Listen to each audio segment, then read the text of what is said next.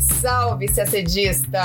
Seja bem-vinda e bem-vindo ao nosso primeiro boletim de notícias de setembro. Aqui a gente te conta o que de mais importante aconteceu na última semana, entre os dias 26 de agosto e 2 de setembro. Falaremos do relatório da ONU que revela graves violações a direitos humanos cometidas pela China na província de Xinjiang. A décima conferência de revisão do TNP, o Tratado de Não Proliferação de Armas Nucleares, terminou sem que houvesse consenso sobre um documento final. Por falar em tecnologia nuclear, a AIEA recebeu autorização da Rússia para inspecionar a usina de Zaporizhia, na Ucrânia, que tem sido alvo de bombardeios nos últimos meses. Ainda falando de Rússia, a gente conta a repercussão da morte do último líder da União Soviética, Mikhail Gorbachev. Em Angola, a comissão eleitoral confirma a reeleição do presidente João Lourenço. Falaremos também de América do Sul. Aqui na, no Brasil, o desmatamento na Amazônia em agosto foi o maior do mês nos últimos 10 anos. O presidente Jair Bolsonaro se encontrou com o presidente do Paraguai, Mário Abdo Benítez, na fronteira, onde os dois visitaram as obras da Ponte de Integração em Foz do Iguaçu. E a Colômbia restabeleceu formalmente suas relações diplomáticas com a Venezuela. Tudo isso em detalhes você acompanha agora no nosso podcast. Começamos falando de direitos humanos. Na quarta-feira, dia 31 de agosto, a então alta comissária da ONU para os Direitos Humanos, Michelle Bachelet, divulgou os resultados de um relatório esperado há um bom tempo sobre a situação dos muçulmanos uigures que vivem na região de Xinjiang, na China. Bachelet deixou para divulgar as conclusões do documento no último dia antes de deixar o cargo, depois de admitir que vinha sofrendo pressões para não publicá-lo. O relatório aponta que Pequim praticou potencialmente graves violações aos direitos humanos contra os uigures e outras minorias étnicas na província. Os investigadores concluíram que há evidências críveis de prática de tortura em Xinjiang e que a China usa leis de segurança nacional vagas para reprimir os direitos das minorias e estabelecer um sistema de detenção arbitrária em massa. Prisioneiros são submetidos a padrões de maus tratos que incluem incidentes de violência sexual e de gênero, de acordo com o documento. Algumas das vítimas, continua o relatório, são submetidas a tratamento médico forçado e à aplicação discriminatória de políticas de planejamento familiar e de controle de natalidade. O relatório também afirma que algumas das ações de Pequim podem ser consideradas crimes contra a humanidade. O documento de 48 páginas é o resultado de uma visita realizada por Bachelet em maio e marca a primeira vez que um membro permanente do Conselho de Segurança da ONU é alvo de um relatório pelo comissariado. Nele, o Alto Comissariado re recomenda que a China tome medidas imediatas para libertar todos os indivíduos arbitrariamente privados de sua liberdade. A publicação do documento foi adiada várias vezes, o que fez algumas organizações de direitos humanos alegarem que Pequim estava pressionando para que o relatório não fosse divulgado. Na semana passada, inclusive, Bachelet admitiu que estava sob pressão para publicar ou não publicar o relatório. O governo chinês nega as acusações e argumenta que os campos de detenção em Xinjiang são uma ferramenta para combater o extremismo islâmico. A China também rejeita as acusações de que esteja tentando reduzir a população uigur por meio de esterilizações em massa e diz que as alegações de que a minoria sofre trabalho forçado são completamente fabricadas. Ainda falando de multilateralismo, depois de quatro semanas de intensos debates, a décima Conferência de Revisão das Partes do TNP, o Tratado de Não Proliferação de Armas Nucleares, terminou na última sexta-feira, dia 26 de agosto, sem um documento final. Um dos principais impasses, segundo a ONU, foi a recusa da Rússia em aceitar partes do texto que citavam preocupação sobre o controle das instalações nucleares ucranianas. Lembrando que tropas russas seguem ocupando a usina nuclear de Zaporizhia. O secretário-geral da ONU, Antônio Guterres, expressou sua decepção com a falta de consenso. Em nota emitida pelo seu porta-voz no sábado, dia 27, o chefe da ONU lamentou não ter sido capaz de enfrentar os desafios prementes que estão ameaçando a segurança coletiva mundial. Por outro lado, Guterres elogiou o engajamento sincero e significativo das partes e o reconhecimento do Tratado de Não Proliferação como a pedra angular do regime global de desarmamento.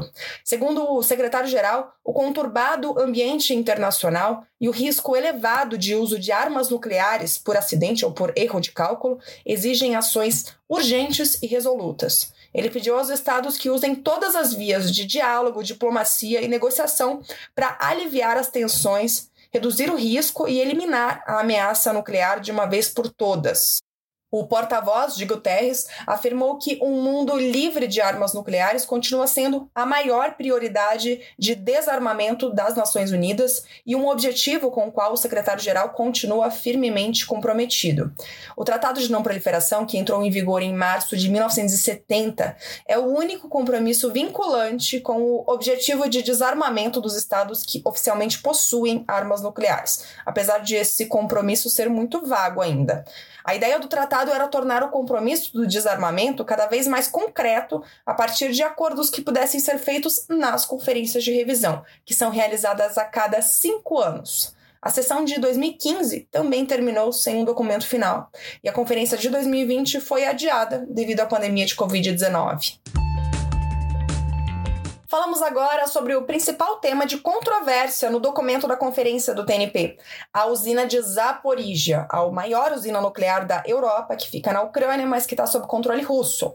Depois de meses de negociação, especialistas da AIEA, a Agência Internacional de Energia Atômica, foram autorizados pela Rússia a inspecionar a usina.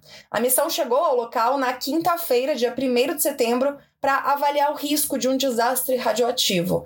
Isso porque a usina tem sido alvo de bombardeios nessas últimas semanas. Após a primeira visita, o diretor-geral da AEA, Rafael Grossi, disse que é evidente que a integridade física da usina foi violada.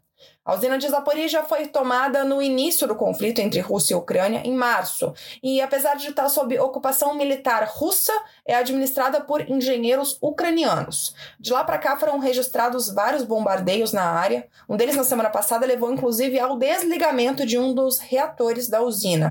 Nesse meio tempo, Ucrânia e Rússia se acusam mutuamente de estar levando o mundo à beira de uma catástrofe nuclear. Um culpa o outro pelos ataques.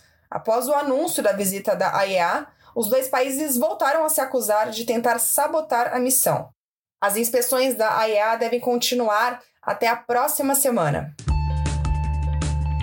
Por falar em Rússia, líderes do mundo todo prestaram suas homenagens ao último líder da União Soviética, Mikhail Gorbachev, que faleceu na terça-feira, dia 30, aos 91 anos. Gorbachev é mundialmente conhecido como o homem que acabou com a Guerra Fria sem violência.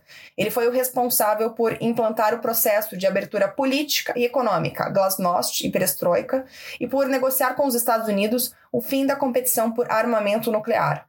Por essas medidas, ele recebeu o Prêmio Nobel da Paz em 1990 mas muitos russos, incluindo o atual presidente Vladimir Putin, eram críticos de Gorbachev por ter iniciado as ousadas reformas de abertura que levaram ao colapso da União Soviética, dando início a um período economicamente difícil para os países que dela se desmembraram. Na quarta-feira, dia 31, Putin prestou condolências à família de Gorbachev, a quem chamou de um estadista que teve um grande impacto na evolução da história do mundo. O presidente dos Estados Unidos, Joe Biden, afirmou que Gorbachev era uma pessoa de visão extraordinária, um líder raro com a imaginação de ver um, que o um mundo diferente era possível e a coragem de arriscar toda a sua carreira para alcançá-lo.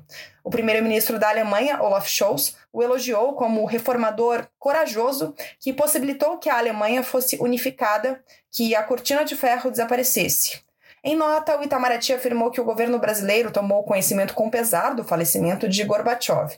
Também lembrou que o ex-líder da União Soviética contribuiu para o fortalecimento das relações bilaterais. Foi Gorbachev quem recebeu a primeira visita de um presidente brasileiro a Moscou, o presidente José Sarney, em 1988. Agora falamos de África, de um parceiro importante do Brasil, Angola. Na segunda-feira, dia 29, o atual presidente da Angola, João Lourenço, foi declarado vencedor das eleições no país. O resultado das eleições realizadas na Angola há duas semanas foi divulgado pela Comissão Eleitoral. Nós demos essa informação aqui no podcast na semana passada sobre a vitória praticamente certa de João Lourenço, mas agora a notícia é que essa vitória foi chancelada pela Comissão Eleitoral. Desde a independência de Angola, em 1976, o país é governado pelo MPLA, o partido de João Lourenço. O UNITA, o partido de oposição, obteve 43,95% dos votos. Já o partido do atual presidente conseguiu 51,17%. A margem é a mais apertada desde a independência de Angola. O Itamaraty publicou nota felicitando o presidente reeleito João Lourenço pela vitória. Segundo a nota, o Brasil renova seu compromisso em avançar a parceria estratégica com Angola em prol do desenvolvimento das duas nações. Agora falamos de Brasil e de meio ambiente. A área desmatada da Amazônia, em agosto de 2021, é a maior o mês em 10 anos. Os dados são do Instituto do Homem e Meio Ambiente da Amazônia, o IMAZON. Segundo o sistema de monitoramento, somente em agosto de 2021 foram desmatados 1.606 quilômetros quadrados de floresta, 7% a mais do que no mesmo mês do ano anterior, e correspondente a cinco vezes a área de Belo Horizonte. Desde o início do ano, o desmatamento atingiu 7.715 quilômetros quadrados da região amazônica, 48% a mais do que no mesmo período do ano anterior, segundo o Amazon. Os meses de março, abril, maio e julho de 2021 também tiveram as maiores áreas de floresta desmatadas nos últimos 10 anos. Pará e Amazonas seguem como os estados que mais desmataram, responsáveis por 66% da área devastada em agosto. Em terceiro lugar, pela primeira vez, aparece o Acre. O assunto agora são as relações Brasil-Paraguai. Nesta quarta-feira, dia 31, o presidente Jair Bolsonaro se encontrou com o presidente paraguaio Mário Hábito Benítez na fronteira entre os dois países em Foz do Iguaçu, no Paraná. Os dois presidentes visitaram as obras da Ponte da Integração, que será a segunda ponte ligando os dois países em Foz do Iguaçu. Bolsonaro disse que a Ponte da Integração deve ser inaugurada até o fim deste ano e que ela ajudará a desafogar a Ponte da Amizade, que já está em funcionamento há um tempo já. Ele também disse que estuda zerar impostos federais sobre rações utilizadas na piscina piscicultura e ampliar a produção de pescados no lago de Itaipu. Na ocasião desse encontro, o Itamaraty publicou as seguintes informações sobre o relacionamento bilateral. O Brasil é o principal parceiro comercial do Paraguai. Em 2021, foi registrado o maior valor de intercâmbio bilateral da história, quando a corrente de comércio superou 6,6 bilhões de dólares. Entre janeiro e julho deste ano, o intercâmbio bilateral já alcançou mais de 4 bilhões de dólares, um crescimento de 9,4% em comparação com o mesmo período do ano passado. Ainda falando de América do Sul, hora de atualizar o caderno de IPI. Os governos de Colômbia e Venezuela retomaram formalmente suas relações diplomáticas depois de três anos de ruptura. O encontro entre representantes dos dois países aconteceu neste domingo, dia 28, quando o embaixador colombiano Armando Benedetti chegou em Caracas. Colômbia e Venezuela compartilham uma fronteira de mais de 2 mil quilômetros que tem sido palco de conflitos entre grupos armados, incluindo o Exército de Libertação Nacional e dissidentes das Farc. Os países afirmaram que vão trabalhar para reforçar a segurança no local. O plano de retomar as relações diplomáticas foi exposto em uma declaração conjunta feita no final de julho por representantes do governo de Nicolás Maduro, da Venezuela, e de Gustavo Petro, que assumiria o cargo de presidente da Colômbia no início de agosto.